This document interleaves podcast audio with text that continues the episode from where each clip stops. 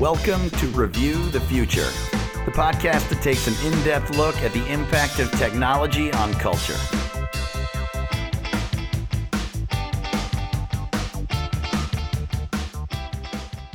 I'm Ted Kupper, I'm John Perry. and today on Review the Future, we are discussing the end of Moore's Law and optimism versus pessimism. Okay, so we're going to get straight into it today. We're going to start with uh, Moore's Law, which we haven't talked about for a while, but is obviously a huge topic in, in futurology. Yes, and I'm imagining almost everybody who listens to this podcast knows already what Moore's Law is, but just in case, if you don't, it's uh, the observation. It's not really a law of science, it's sort of the observation or the sort of economic benchmark that the uh, processor industry, the uh, central, uh, the uh, microprocessor industry has used uh, for years. That um, we basically expect every two years for the uh, feature size of um, or the number of transistors to double on on a microprocessor, or the feature size to half. Same thing. So Isn't, uh, isn't price built into Moore's Law as well? so I, I think it's uh, per constant dollars. Yeah, I think that's the way it is. So uh, every two years, for the same amount of money, you should be able to get twice as many transistors or transistors of half the size.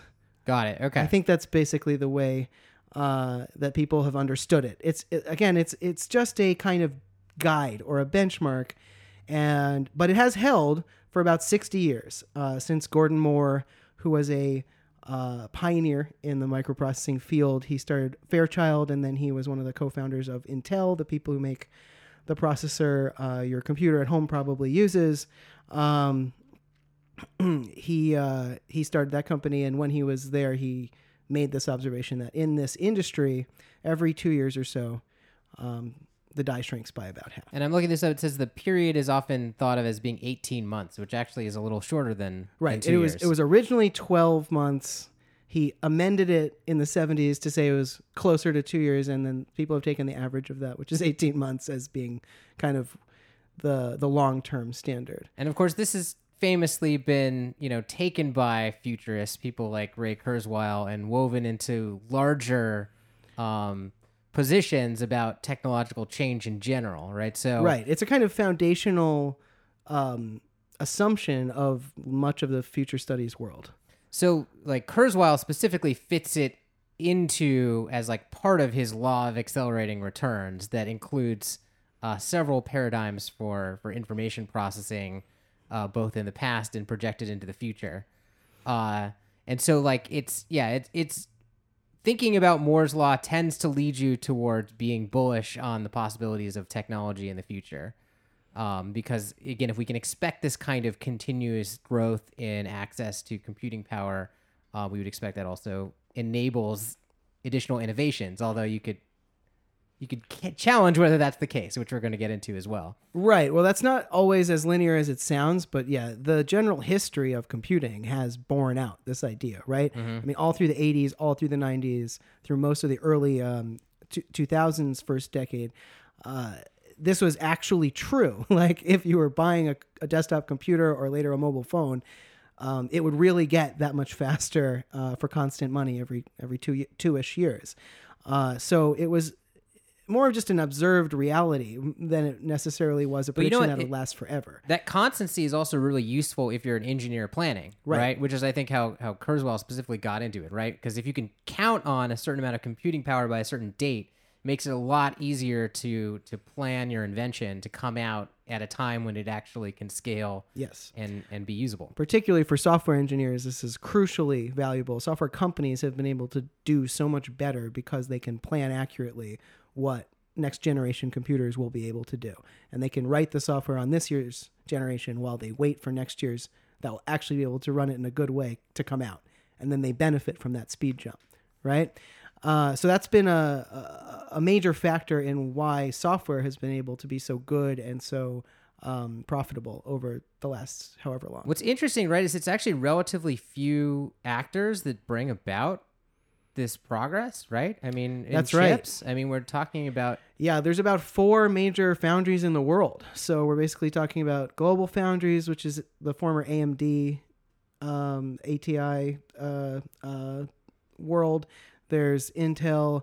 there's Samsung, and there's the uh, Taiwan uh, semiconductor um, company, uh, TMSC, I think is their acronym. I'm not totally sure, but they're the one that basically uh, farms out, like they kind of build for everybody else who designs. Um, then many many companies design chips, but there's really just those four for um, for at the high end, you know, best possible practices um, making chips. So on some level, I mean, this is just something that they collectively decide to do, and having it, like giving it a name and stating it like it's a law, probably has some aspects of being a self fulfilling prophecy in terms Big of it. It then becomes the the guidepost for what they're aiming for year to year in terms of goals. Yeah, absolutely. And of course, occasionally they slip a little bit, and that's happened a few times in the late '90s. There was a couple of years there where uh, they slipped, but then they came roaring back um, when the core architecture came out, and uh, that's happened a few times where it'll start to slow down a little bit, but then um, they'll come up with a new technological solution to the problem they're having, whether it's heat dis, uh, or something else, and and they'll they'll be able to uh, squeeze a few more years out of out of uh, Moore's law, basically, and they keep basically making it true. Um, but yeah, this is something that uh, there's no law of nature that says it has to be true. There's no underlying logic to it that says um, it will continue on forever. And in fact, it's always been known that uh, on silicon, it would definitely not go on forever, and they would definitely get to a point around five nanometers where they could no longer do it.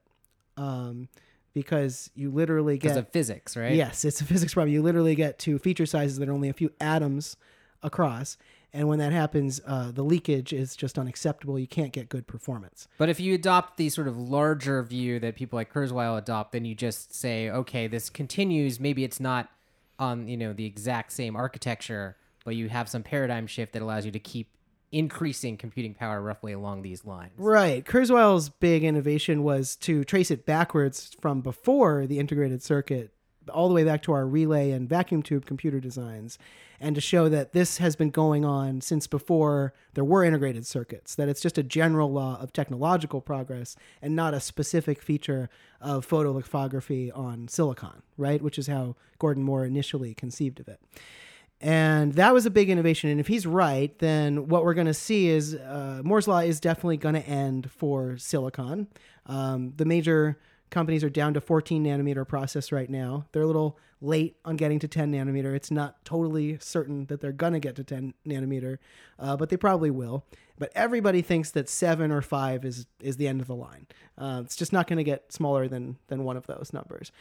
Um, So the pressure's mounting on whether or not we're going to find this next paradigm shift in time. Exactly, exactly. That's the thing is that maybe we shift out of this paradigm into a new one, or maybe we miss that boat by a small or a lot uh, amount of time, and then and then we have to see, you know, what happens next. Wait, do we know exactly when that year roughly would be? Since this is a time-based prediction, Well, it would be already if they were on schedule, but they're they, not. they would already have the new paradigm. they would have um, i think it was supposed to be this or last year that 10 nanometer was supposed to come out at least on intel's schedule they're the biggest they're the sort of 800 pound gorilla here so that's the one we're mostly talking about mm-hmm. the other companies th- are a little bit behind them even if they say they have a 10 nanometer process it's probably not as small as intel's would be because they all are using these more like marketing terms than like true scientific terms But let's say they so anyway, just Intel at Right. Intel, they are currently, I think, more than a year late in getting to 10 nanometers. But let's say they get to 10 and yeah, it's a little late. Yeah. Right. And then you said the, the, so then the next floor? one is seven,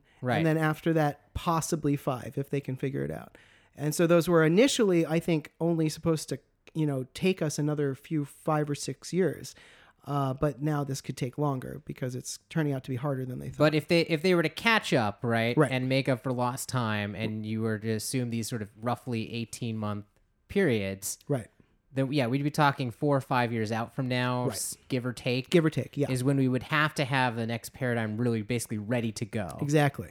And that would be something like what? and they've had 30 or so years to plan for this so Yeah, they've yeah. been trying to do it the there are a couple of different um, there are a couple of different things that they might try uh, so one thing that they might try is called uh, 3d chips so that's a pretty simple idea of just layering silicon on top of uh, itself Um, they're already experimenting some with that, but there's been limited success. My understanding is that uh, heat issues are a big problem when you layer things. So uh, that may not be the paradigm shift that it was cracked up to be. So if you're stacking your chips, you're talking about like the center of it. Uh, it would be hard to dissipate heat from. Is that the idea? Yeah, I think the issue is that each layer or wafer of chip um, is going to then hold in and direct heat at the other layers, at least on one side. So it strikes me as like just as a physics problem, sort of difficult to solve. Now, maybe there's things I don't know about that solve this, but um, I, I think that the progress on 3D chips has been slower than was initially expected for that reason. Um, further down the line, there's all this various quantum based computing. And I don't understand all of it. Quantum computing, yeah, is something that I don't think we can explain. Very hard to understand, Yeah, as is everything related to quantum mechanics. But uh, there have been recent breakthroughs in what's called valleytronics, which is a really fun thing to say. And it's some technique that, at the risk of being wrong here, I'm going to just really uh, vaguely say what it, it's some technique for reading in and out information um, about states, about the spin states of electrons, which allows you to make quantum computing work at room temperature uh, rather than having to have a supercooled uh, like science experiment in order to run a computer. So exactly how it works, I don't know. I don't really even understand what a spin valley is, to be honest. But I read something that tells you it's explaining it. and I just didn't get it. Um, I would love to have someone come on if there is someone who can explain this stuff in roughly layman's language. Yeah, I feel like you know I, I think I'm a pretty smart person, but when I read about quantum mechanics, my eyes cross. Um, Well, neither of us have a background really in physics, right? No. I mean, we're much more social sciences. true. I don't have a background in physics beyond high school, and uh, haven't done any advanced math, so that probably is hurting me in trying to understand it. But anyhow, um, there are some advances. It looks like there might be quantum approaches that might be the kind of um, ultimate home run technology that if we can get on that train, that will be a more like train that will uh, move quickly because uh, you can get into the terahertz range if you are you know relying on spin states because um, that's how fast that stuff works, I guess, at that scale. Um, uh, the, another um, technology that might come in uh, sort of intermediate to those two, uh, which we've talked about, I think, before, is uh, the various carbon derived technologies. So um, nanotubes or other kinds of uh, miniature carbon um, structures that can uh, conduct either electricity or light in various ways to do. Um, so th- that that's a whole class of things that you know graphene based things that we can um, expect might be tried. Or a weirder one, right, would be like like wetware, like some sort of biological computing. I mean, I don't know that anybody's seriously pursuing that. I didn't see uh, in my quick research yesterday anybody seriously um, pursuing that, but that is something that, like, there there periodically are. I know they do some like DNA computers now, Mhm. which use not like a living tissue, but just the the way that DNA works. They use that to do some calculations. I don't know why that's good or what it's like particularly good for, but um, yeah, I think we might see some biological computing as well. But I, that doesn't seem like it's going to be the the paradigm that that takes over to me. So okay, so we're running up against like the wall here potentially. I mean, I right. well, I think actually this is something we haven't really said, which Okay. is just um, is Moore's law over? Right. Like people have been talking for about three years about the idea that maybe Moore's law is over. Is this the day that Moore's law died? and I just set out to like this was my my initial impetus for doing this topic was I just set out to sort of answer that question for myself. And I think it depends on the vertical of chips you're talking about. But uh, if you're talking about desktop computers and laptop computers, like computers that run desktop operating systems, I think it's undeniably true that Moore's law is dead. That like if you look at the processes, the speed, and the price of current generation laptop and desktop and server chips, um, and then you look at what they were three years ago, we have not seen a Moore's law worth of progress. In that Now, one thing that's, I mean, again, because this isn't like a real law, it's just something that people Yeah, in the world make happen. Yeah. Um, you have to consider forces like demand, right? I mean, and it seems like there may not be much consumer demand for, you know, desktop and laptop computing that's significantly better at this point. Right. That's probably why we've uh, seen such a dramatic drop off in improvement. Although obviously they still sell lots and lots of desktop uh, computers um, and desktop uh, running systems. Uh, in fact, I think servers are the place with the most growth in that field. But That would make um, sense. But still, yeah, you're right. There is just way more growth, like exponentially more growth in the mobile market, or at least there has been over the last several years. And in the mobile market, it's not as clear that Moore's Law is over. I mean, mobile chips have been improving at a Moore's Law like clip uh, for some time.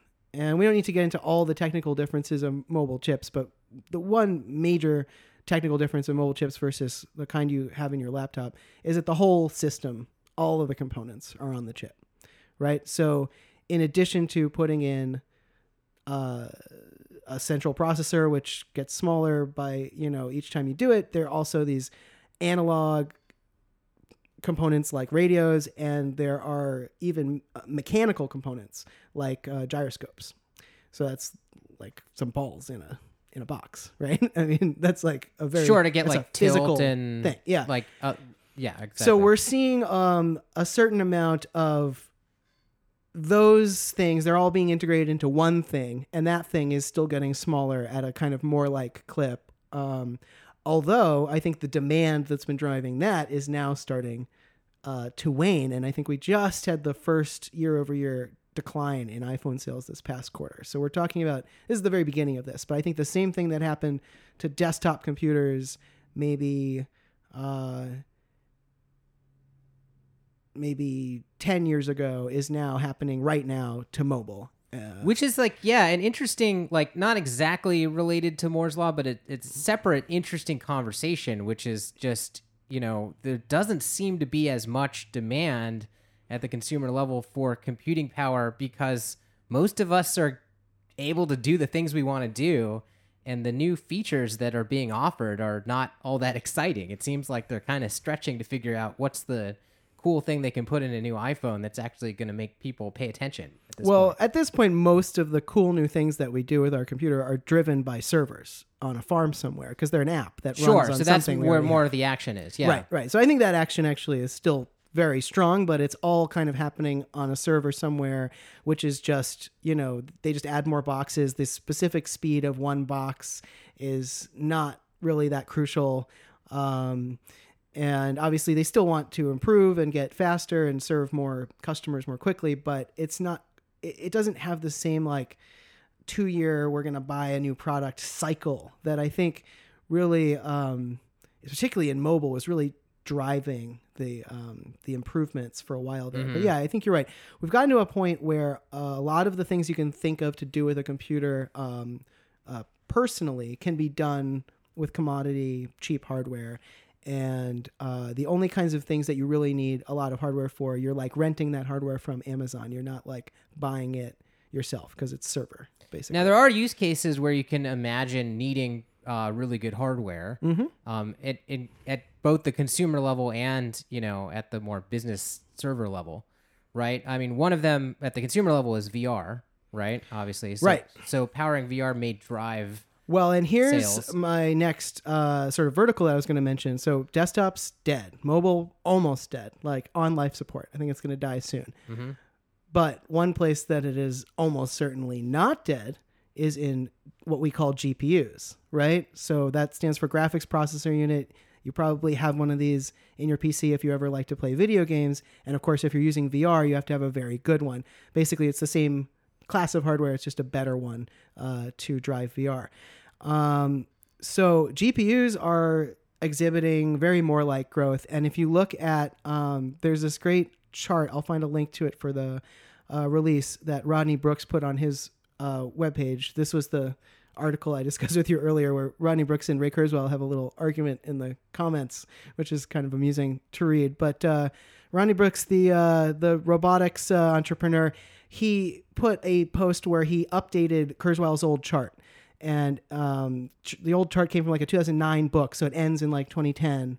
And he charted the rest of the next several years, and it continues. And you see uh, um, the I think like the Watson computers on there, or like one of those big IBM computers is on there, and then the last few things on the chart, where the last few Moore's law um, conforming data points are, are GPUs. There are a couple of different GPUs made by um, NVIDIA and stuff like that. So uh, I think it's interesting that you can continue that chart, but you basically have to change paradigms to um, these GPUs. And if you're not, which is not as dramatic a paradigm shift as you know we were just talking about a second ago, right? not as dramatic as going from like relays to vacuum tubes or vacuum tubes to transistors or transistors to integrated circuits, but still pretty big because I think the main difference between a GPU and a CPU is the philosophy of how computing is done. Where a CPU is like this single thing that's doing things in order, right? Um, but a GPU is actually a lot of much slower CPUs all in a giant, massively parallel network. Um, and that does seem to be kind of analogous to the other. So rather than having one sprinter, you have like a bunch of joggers. Exactly. Well, yeah, I mean Uh, to give a dumb analogy. Sure, uh, right. And if you're if the type of work you're doing is more like a relay, um, then that will just go so much faster, you know, rather than if it's a single linear sprint, right? Um, so uh, to carry your analogy out perhaps Sure, too far. sure. Um, so yeah, I mean that's right, and, and and and it's similar in structure to a server farm too, right? A server farm is also massively parallel, and it's sort of doing a lot of little things at once, uh, rather than doing one big thing. And so I think in these two areas where you have massive parallelism, we are actually still seeing um, the kinds of gains that uh, that we saw in the uh, in the old Moore's law paradigm. Um, so on that level, I don't think it's dead in all ways for all things. Um, eventually, we get to a point where it's dead for silicon, which means anything you're making in silicon, including GPUs, just can't get any faster. I don't think we're there yet. So we can't say it's dead, but we could say the pressure is on. Of Pressure course, is the pressure is kind of always on at any point in the chart, right? I mean, that's sort of what it the whole thing means. Yeah, but they've had 30 years where they knew they needed a new paradigm at the end of that 30 years, and we're rapidly approaching that deadline. And it looks like we might get a small reprieve from that deadline by things um, just basically progressing less quickly than we thought at the very end of the process. Um, but we're gonna need that. We're gonna need that paradigm soon, essentially. Right. Um, there's a few consequences though. I wanted to talk about like just to make it more futury and more like speculative and fun. I want to talk about um, okay, so the weak the weak version of Moore's Law dead, which is I think what the truth is, is it's not over in a grand sense. It's just having a sort of rough paradigm shift, right? Where like uh, we thought that might happen smoothly. It's not happening that smoothly. It's going to sort of uh, silicon's going to sort of sputter and peter out over the next few years. And we might have a little bit of a plateau. and we might have a little bit of a plateau before uh, whether it's carbon nanotubes or some kind of quantum computing or something takes over and then we we we, we get back on the train right? Uh, that's the weak version. But there's a possibility that it's more of a strong version which that it's truly over for silicon or that it- we're there almost there and and that when we get there that's the end of the line for usable paradigms that for some reason these other paradigms that are under investigation never become fully practical to to um, manufacture at mass scale and if that's ca- the case, we won't forget how to make silicon. Of course, we'll kill, continue to make silicon and it'll continue to get cheaper and more commodity. It just won't get faster, right? It'll sort of uh, plateau out at quality, at a certain quality level, and that'll be that. Um, so I just wanted to talk briefly before we end this topic on like what changes in that world. What are the consequences of strong death of Moore's law? Right. So, uh, I mean, there's still you can innovate in software, mm-hmm. right? Right. In So- fact, it puts a lot more pressure to to innovate in software in terms of optimization. Right. And there's been a long-standing sort of anecdotal feeling in software development that we rely too much on the hardware getting better, um, and when we don't do enough to optimize our software. So this would, in a way, force um, people to really focus on optimization. Yeah, it really just changes the focus, right? Because now I think you're more incentivized to not optimize, to just get like something done quickly at a relatively high level of programming that will run on you know next year's machine, um, or the machine of, of a couple years from now. But yeah, I mean, this would just change the focus to taking your existing software and just drilling down and really optimizing it more and more and more. And that might be actually, you might be able to get a lot of mileage out of that to the extent that there's like a lot of optimization that could be done that's not being done now. It's hard to sort of quantify that, right? Like how much um, optimization is just sort of being like left on the table and not taken advantage of. Right, exactly. I guess we'll find out if we get into this Yeah, world yeah. how much of that was was low hanging fruit because I don't think we do know, and I I'm a little skeptical that there's as much as some people say, but I, I it's hard to know without um, without experiencing it. So yeah, that's one major thing is lean software could uh, become far more common. Um, another thing that has been happening to some extent that I think would happen more is that we'd get more um, of what are called ASICs and FPGA. So uh, those are two different things, but they're related. An ASIC is an application-specific integrated circuit, so it's a chip that has some software baked into it. That's the way to explain it. Oh, right. Okay. Okay. Which is a type of optimization in a way. right? Exactly. It's it's a it's a str- it's a strategy to get really low level optimization because you're really you're you're putting it in such close terms to the processor you're literally burning it right into the processor right so um, that's exactly what that's for a lot of mobile phones use these things um, and uh, increasingly computers are using them and it's just a, a very common strategy these days uh, more and more of these uh, like anybody who licensed designs from arm they're going to then build some of their own applications into the chip and then uh, you know somebody like the taiwan uh, foundry um, prints up the chip for them with their software baked right in right and then the next step for that and microsoft has really been pushing this one lately but this has been around for a while is the fpga which is a field programmable gate array. So that is a processor that actually can be programmed at the hardware level by the end user. So, unlike um, a, a, a, the processors like the regular Intel processor, which can be programmed by the end user by loading um, some code off of a storage device and running it through the processor, this can it can do that, but it can also have its fundamental hardware processing reprogrammed, its fundamental hardware um, design reprogrammed to some degree by the end user um, in a persistent way.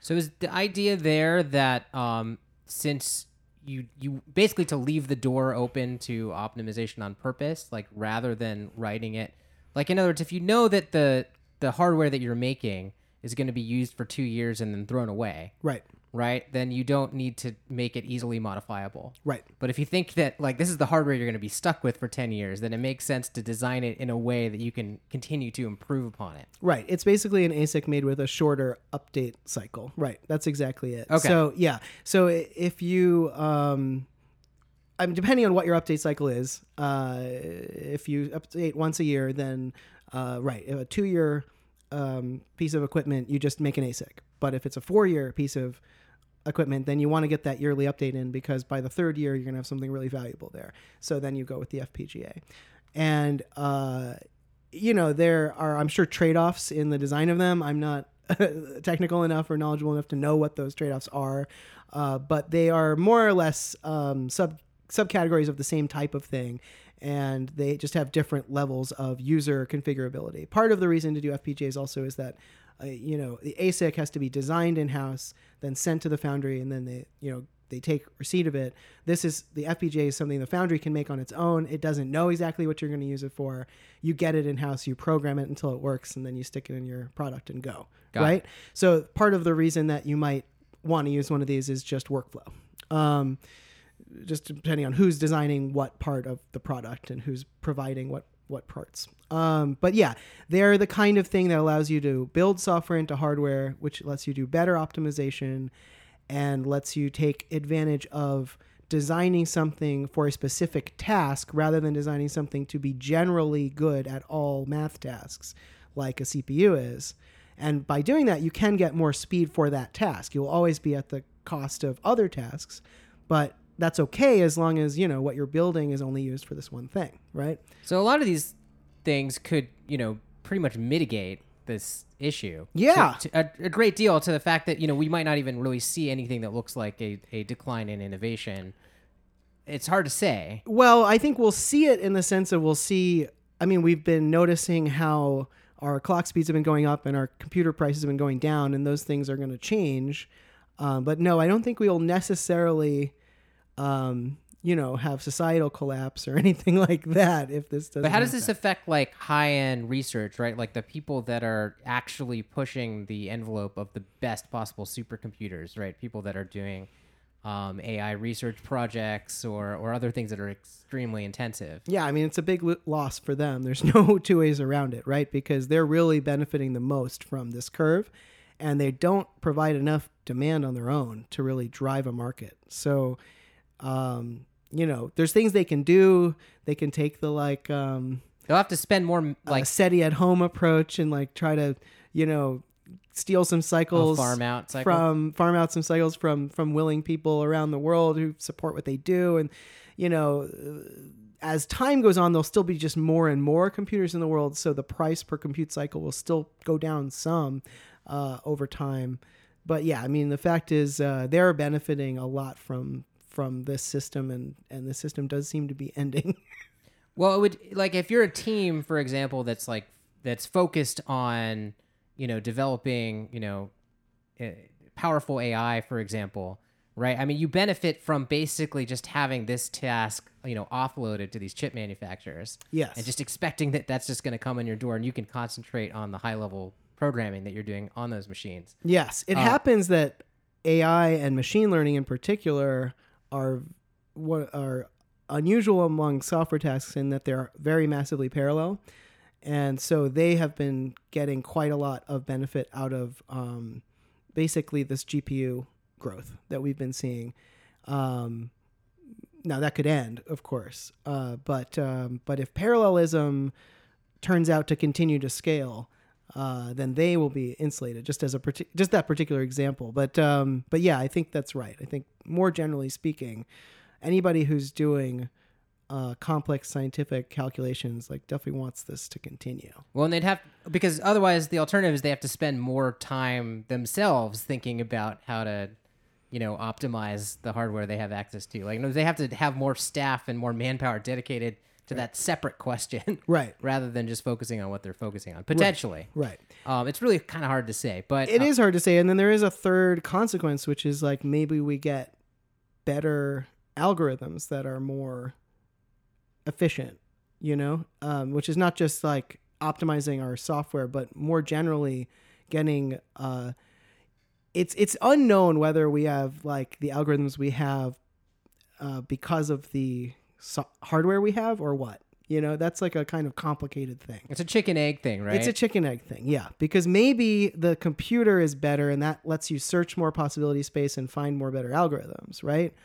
Or maybe uh, it, it's the opposite. And that as the because the computer is better, you don't need a better algorithm. You're going to use the a worse one that you came up with quickly because it works on the faster computer. Yeah, when we you, don't know, And you could take a position that you know if hardware got sort of frozen, right? uh, in some senses for a while that that would have potentially some positive consequences in terms of again optimizing your code to be better Mm-hmm. there might be security gains i don't know if that's a crazy thing to posit but you know if you're again if your hardware is more static and you can Right. Iterate on the same problems, right. Mm-hmm. software better i mean there could be societal benefits to that so Yeah, and it might just give our society more time to deal with some of these crazy changes too. I mean, I could see there being benefits to just a slower not a complete end to progress, but a just slower progress rate uh, in computing, even though it obviously also threatens certain things that I'm hoping come to pass. now going back to that little thread on the internet that you found Yeah. uh, with uh, kurzweil and uh, rodney brooks right. Which is funny because I, you know, of course, Kurzweil saw a Google alert for his name, and That's and exactly showed what up happened. there to, to comment. Yeah. Uh, I, I expect that you know Kurzweil would not be concerned about this, right? He's- Well, he was like, "What do you think about 3D chips?" And then Rodney Brooks was talking to him about the heat problems with 3D chips, which, you know, it's like 3D chips, I think, were what everybody was assuming would be the intermediate phase between this and the next big, big technology. Um, if they never come, then maybe we just have a short plateau period followed by carbon nanotubes. Uh, the much scarier idea is maybe this is it, and this is sort of as good as silicon's ever going to get, and we're not going to really get a better technology than silicon.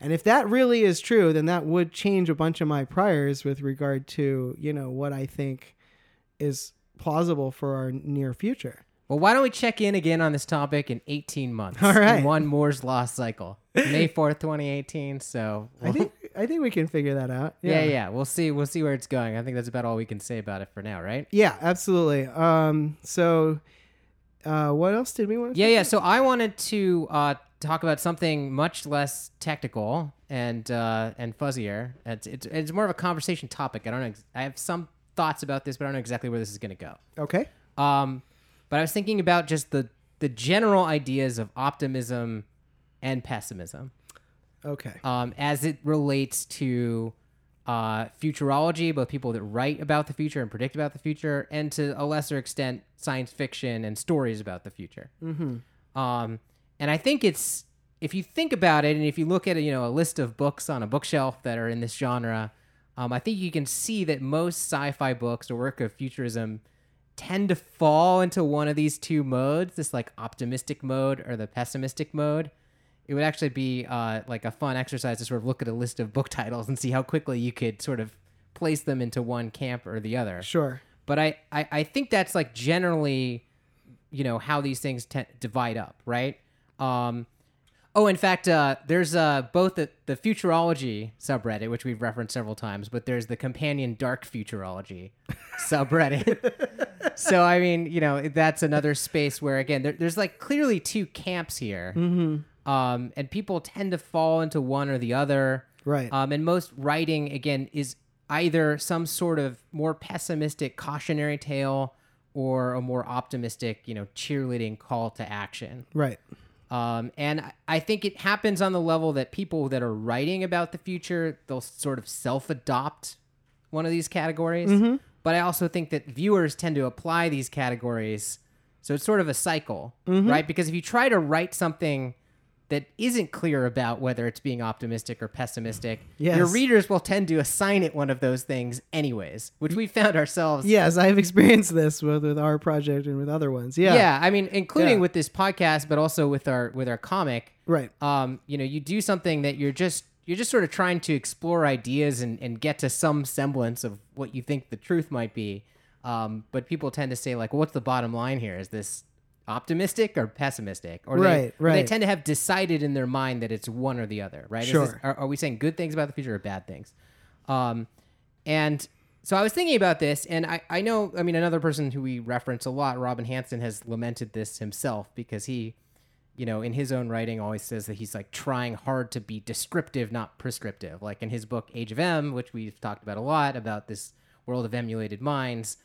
Um, you know, a lot of people look at his description of that world and they freak out. And they say like, "This is a terrible dystopia," right? And he then tries to say, "No, I'm just trying to like use basic, uh, you know, conservative economic thinking and extrapolate." You know, and I- I don't have like a stance toward this one way or another. This is not a type of advocacy. And that's the thing is that mo- a lot of times when people are being optimistic, they're sort of advocating, right? Right. For They're being like normative. right Right. um, or or being pessimistic, they're also advocating. Um, so now I was thinking about this, and I was I, I was sort of thinking about it first in the sense of like, oh, this is kind of a frustrating thing, right? And you know, can't we find a nice middle ground here, Mm-hmm. um, where we can talk about the future without you know immediately lumping it into one of these categories? Mm-hmm. Uh, but then I was thinking further about it, and I was like, actually, that's maybe not possible. And I don't just mean that in the sense that no one can ever truly be neutral, um, but I mean that in the sense that um, lines in this area are like pretty blurry between what prescriptive and descriptive means, even though people like Robin might want to draw that distinction. Right. Um, and it's because prediction in these social areas, right, um, actually affects outcomes, right? So if you make a prediction, like let's talk about a really simple prediction, like what you know are the odds that I'm going to draw an ace of spades out of a deck of cards, Mm-hmm. right? That's not affected by uh, social factors, right? If I yeah, if I think it would be good for you to draw that ace, that doesn't affect. That's not you do. actually going to affect Right, like right. the odds of drawing the card. It's Right. still going to be one out of fifty-two either way. right. right? But when you start making social predictions about what people are going to do, which this relates directly to our Moore's Law conversation, exactly, Mm-hmm. because that's a social prediction about what the chip manufacturers are going Right, and do. quite an optimistic one. yeah, right. yeah, Right. So those predictions actually affect the outcome because it's people that have to cause the outcome, Right. And people hear your prediction. And maybe they get excited by the optimism or turned off by the pessimism Right. or or the opposite, right? They get incentivized by the pessimism or like made complacent by the optimism. yes. Um, so I actually Right. think I've sort of come around on this. I actually think like there's actually no escaping this situation, and that's actually there's maybe actually good reasons why um, talking about the future is sort of always a type of advocacy uh-huh. in a way, because I mean. You know, obviously, some people have very small audiences and very small influences. Our- Mom. ourselves probably included. But I mean, you're still contributing to a larger conversation in some way, and Yeah. it's, it's not implausible that what you say has an impact. Sure. Otherwise, why are you even bothering? Right. right. Um. So. And and so then I was starting to think about okay, what are the merits of these actual positions, optimism versus pessimism? Okay. Right. So, the danger of too much optimism, right, is complacency Right. and I've seen this argued before. Mm-hmm. Um, again, a lot of people don't like Kurzweil because he's so optimistic, and people read him to say be saying that you know this is a dangerous way that Kurzweil is talking because he's just showing these graphs and he's acting like there's this inevitable march of progress. And if everybody actually buys into that and you know becomes this singularitarian Kurzweilian optimist, then everybody's going to be complacent and not actually build the future we need to build, and they're not going to be concerned about the dangers. Right? That's the concern with too much optimism. Right. Likewise, the concern with too much pessimism is that people get hopeless, Right. think they they give up on the idea of progress entirely, Right. Uh, and you know we all just like wallow in self pity Or, and or turn to loss aversion and right. yeah, yeah, and we Yeah. um we um Yeah. you know we dig in the heels and everybody gets risk averse and Right. and and dangers can arise out of that just as easily. Sure. Um, and you know, I I've been uh sort of engaging with uh, some of Steven Pinker's ideas recently, and- Yeah. and, follow up to my my previous episode on that. And he's probably in this camp of people that I mean, his from what I can tell, his his most recent book is is very much um, in this optimistic mode of trying to be a corrective, right, to the fact that there's a lot of pessimism out there, and he worries that that's destructive, right? I mean, that creates hopelessness and actually slows down progress in a meaningful way. Again, the concern here is that the way you describe the future actually impacts how it happens. Right. So I don't know. What's your first like instinct? Did you do you think either of those things is more concerning to you? Uh, is optimism too much optimism more dangerous, or is too much pessimism more dangerous, or is that just a like unanswerable question? I don't know because I can also I feel like um, because they're mirror images of each other, and then Right. the their benefit states are also mirror images of each other. Um, it does seem like societies probably need a balance of optimism and pessimism, but that individuals are probably highly variable in how they respond to these things, right? So, like, you may be the person who, uh, when presented with a pessimistic worldview, um, gets inspired to make a difference. Whereas I may be the person who, when I hear that pessimistic worldview, I want to crawl under my bed and uh, and cry, right? And uh, You know, or just like uh, do a bunch of drugs and party and you know. Sure, or be hedonistic Yeah. or whatever. Yeah, but just not solve the problem. Um, I'm not sure statistically if like there's more of yous or more of me's than in that in the world. Uh, but I imagine any given society probably has people in both camps and needs some balance of these views to be out there in the marketplace of ideas for people to hear. Um, Well, so let me ask like probably an, an easier question to answer, uh, uh, which is, you know, what do you think is like the dominant mood? And we'll limit this to America since that's the society we know best. But like, what's the dominant mood right now?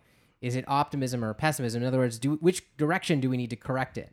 Are people being too optimistic about technology or too pessimistic? oh, that's interesting. Or and not just maybe even about technology, but about progress in general. Right. So I think in general the mood feels very pessimistic right now. I think that's the case. Yeah. Um, and I don't think that's been true through my whole life. I think it's ebbed and flowed.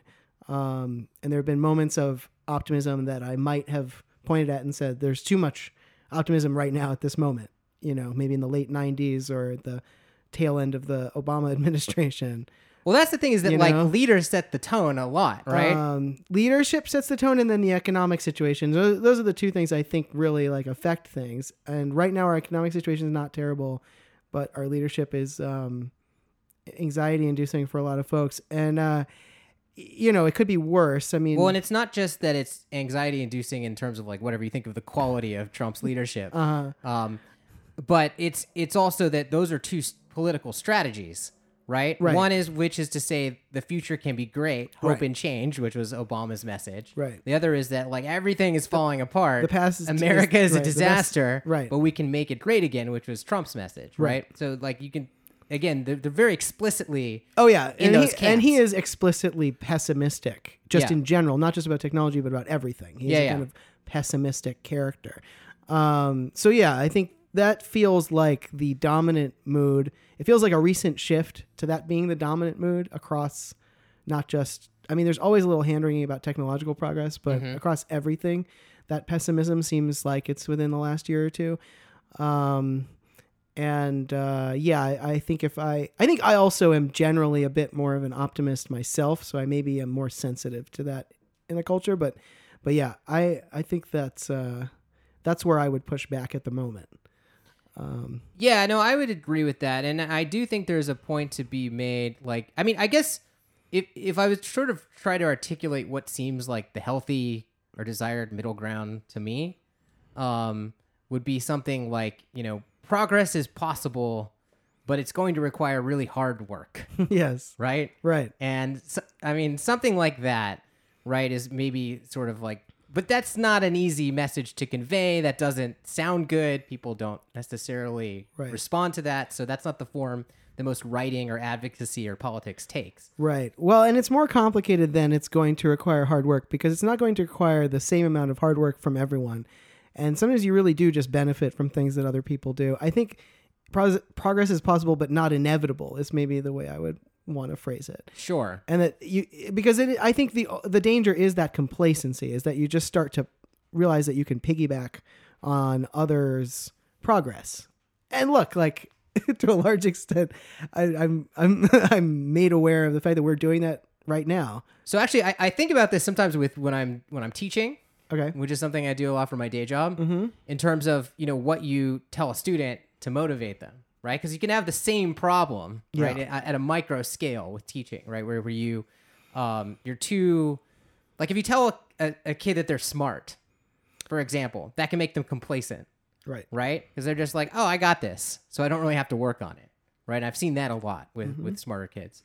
Um, or if you, you know, if obviously if you tell a kid that they're dumb, right? They often won't work. Or you imply that they're dumb. I mean, rarely would a teacher say a kid's dumb, but you might imply it accidentally by something that you said. right. Um, then that could make them hopeless, right? Right. So it's like the kind of thing is you want to make sure that it's it's calibrated such that you know it's not a there's no fundamental state of yourself, right? That makes or in on the lar- going back to the larger scale, there's no fundamental state of society that makes it oriented towards good or bad things. It's just actually going to require the the work. It's the details that matter. Right. So like the future isn't good or bad. It's just different, and we need to make sure that the changes are positive, basically. Right, exactly. So Yeah. so I don't I don't know. I mean, I, I don't know that I have a I guess my, my main thing that I've I've learned to understand about this is is this idea and I don't know if you again if you agree with it that like before I was like let's try to get away from advocacy and now I'm thinking maybe that's just sort of baked in. Right? Well, I think you can make an attempt as like a thinker or an academic or something to uh, create an unbiased account of likelihoods. Mhm. Right, and I think that's sort of what Hanson's trying to do in Age of M, and what I think I think actually Kurzweil is trying to do that too in his books, just with a very different worldview, um, where you're just saying like there's here's the data that I'm marshaling. Here's the underlying theory about how the data relates that I'm using, and you combine those two things and you extrapolate out. And here's the the the range of likely scenarios. Right. Given this set of assumptions. Given the set of assumptions, and you just you can have those assumptions be, I think, fairly neutral in terms of um, optimism and pessimism on many dimensions. Maybe not neutral in terms of like their technological capability dimension. Maybe that one you have to make a choice, but um, you can be neutral on their moral qualities. You can be neutral on their political consequences. But a lot of it just comes You down know? to writing style and like the sort of affect that you convey to your reader. Because again, the readers are going to lump it into one of these categories almost well, despite right, what you right, do. right, right. Will you be perceived as as optimistic or pessimistic? Maybe you can't avoid that.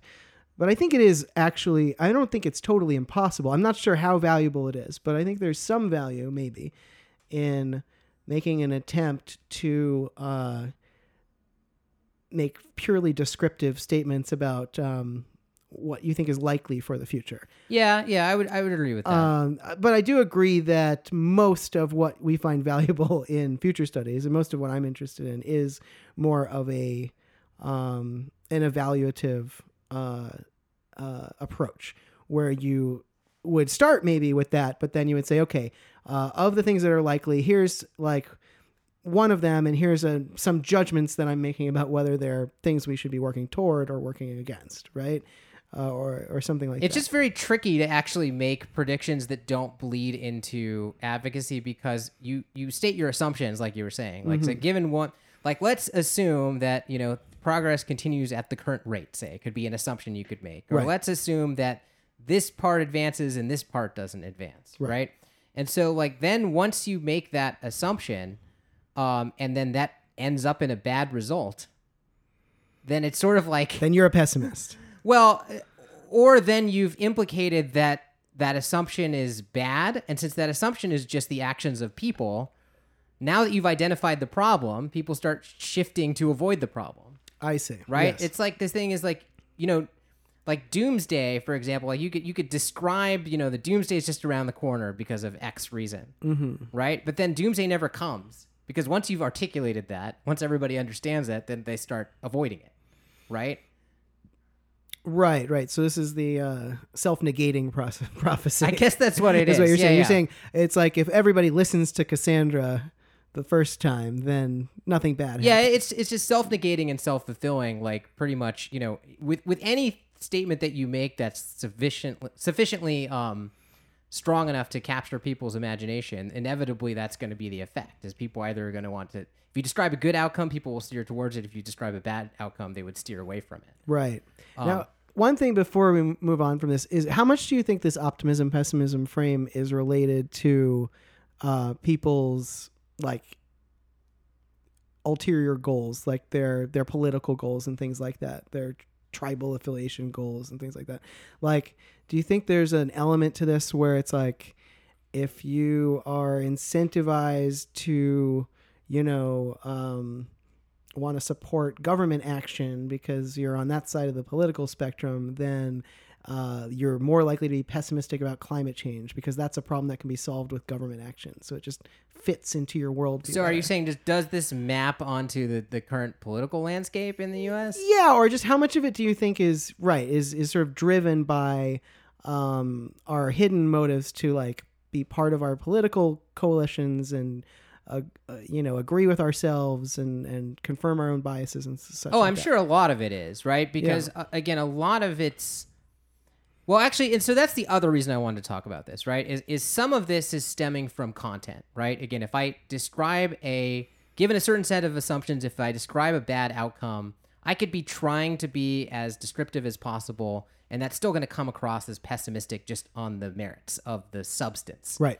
right? But there's also things like writing style and the way you talk and the other signals that you send that are, you know, put you tend to put people in one of these two camps. And of course, those are, you know, have a lot, I'm sure, to do with tribal affiliations of mm-hmm. various kinds, mm-hmm. right? You know, whether you you signal whether you are upset about a particular future or not. Like if I if you say that the future is going to be very unequal, like as Tyler Cowen says an Average is Over, for example, but you don't also signal some distress yeah. about that, Right. then you're going to be, you know, read as more conservative, which he in fact is, Right. right? So yeah, I definitely think it's related.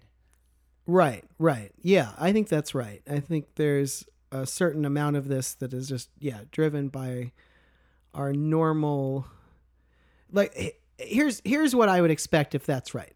And maybe this is true, maybe it isn't. But I would expect that people would not be consistently optimistic or consistently pessimistic, but instead would be optimistic about some things and pessimistic about others as according to what their larger package of beliefs would predict. Right. Well, so certain outcomes, I guess, are Right. ambiguous, right? Like, well, for example, since we were talking about Tyler Cowen, right, and he definitely thinks the future will be more unequal in terms of income.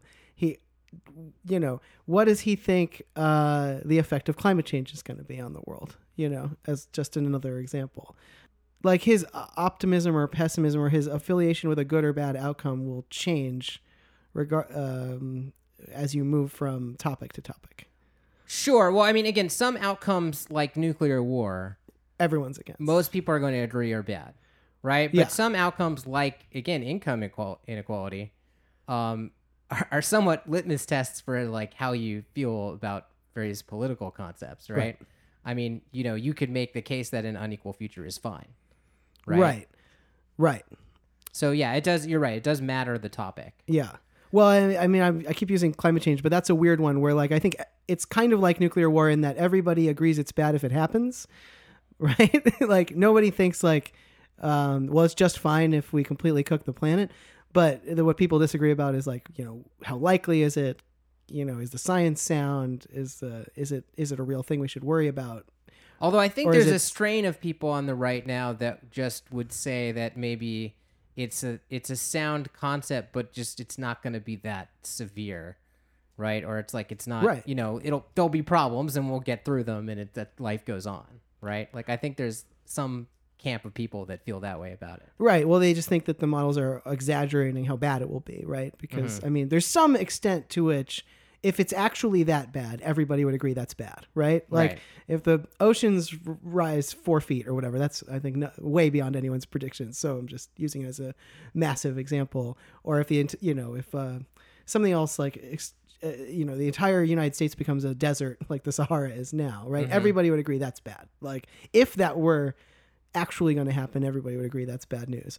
What they tend to disagree about is will that happen? You know, is that within the range of possible outcomes? Blah blah blah. Well, you know, see, climate change is a weird one too because it's a slow moving catastrophe. Mm-hmm. So it also has this property of, you know, you sort of like as you get closer to it, it's affected by, it's affected by itself, right? Yep. Like as it starts to get worse or show itself, it does incentivize more action to mitigate it. Well, but it also unleashes more runaway processes. Like uh, the tundra melts, and all the methane escapes the tundra. Sure, there's feedback loops that Right. could accelerate things, to, Right. and then it's not slow moving at that point. I mean, I, mean, I'm not good enough. Still enough. slow moving in the grand scheme of things, but could accelerate its speed. But it's not like Yeah. you know you wake up one day and you know a coastal city's underwater, No, like it doesn't in its seem entirety. to work like that. I mean, it doesn't. Yeah. There's no way it could work like that, Right. right? I mean, things can happen quickly, but not quite that quickly. So Right. there's like there's an ongoing, like you know, interaction between what's happening with the climate and and what people are doing about it. Right. Um, that again makes it even harder to predict. Right. Um, anyways, the last thing I wanted to say about this, and I, I think actually one of the main reasons that I haven't even gotten to of why I was thinking about this is that I think, you know, much like tribal affiliations sort of get in the way of arguments, mm-hmm. right? And and a lot of arguments that should be about the merits end up really being about that, and mm-hmm. so then those can be wasted discussions.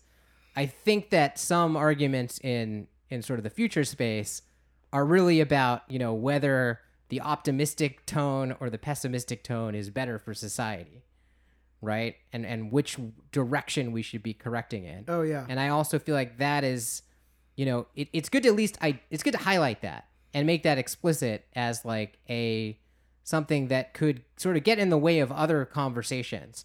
So i mean it, for example it relates to the ai risk arguments right? I mean there are discussions to have about you know what is the danger of ai given what we know about how you know intelligence and computation works and so on right? But then there's also disagreements that you could have about whether talking about it is a good idea right there are people that are concerned like if we talk too much about ai risk right. we're going to freak everybody out and there's going to be an ai winter again and you know the AR markets, AI market's going to crash, Yeah. and it's going to be bad for progress. Yeah, and there's some real world evidence that that's not wrong, right? Like um, nuclear power is a good example of Sure. this, right? There were a couple of high profile missteps with nuclear power back in like the 70s, and ever since then, basically the whole industry has had a a, a terrible time uh, because we've been so reluctant to build new stuff, um, and arguably we've burned a lot more, you know, fossil fuels and caused a lot more damage to the to the planet than we needed to during that time. It's because of a perception. Yeah, because of a public perception of it being dangerous, um, which was totally avoidable. I mean, just different management, different practices, different.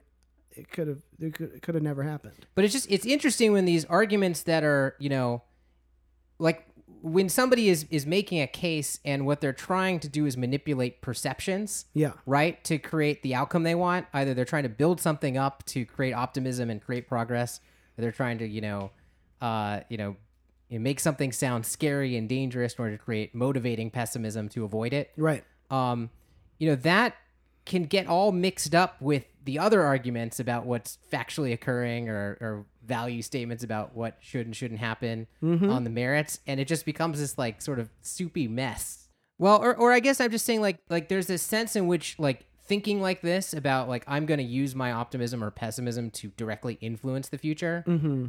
Uh can cause some you know insincerity Yeah. and like disingenuous uh, behavior in arguments, right? Because I'm going to make something sound scarier than I even plausibly think it is, because I think it's very important that Right. people are scared enough to do something. Right. To motivate them. Right. Or I'm going to make it sound way better than is like totally reasonable to expect, you know, to like drive people to try harder.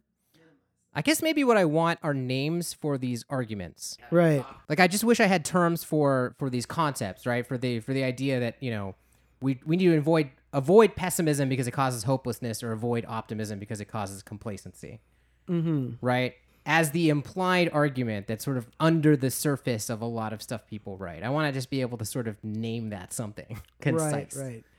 Yeah, it'd be good to have some kind of an argument or word that you could use to describe that. I think we should invent such a thing. So, listeners, email us your suggestions. all right let's uh, wrap this up so until next time I'm Ted Kupper, i'm john perry and you've been listening to Review the Future. To subscribe or leave a comment on this episode, please visit reviewthefuture.com. You can also send emails to feedback at reviewthefuture.com. Thanks for listening.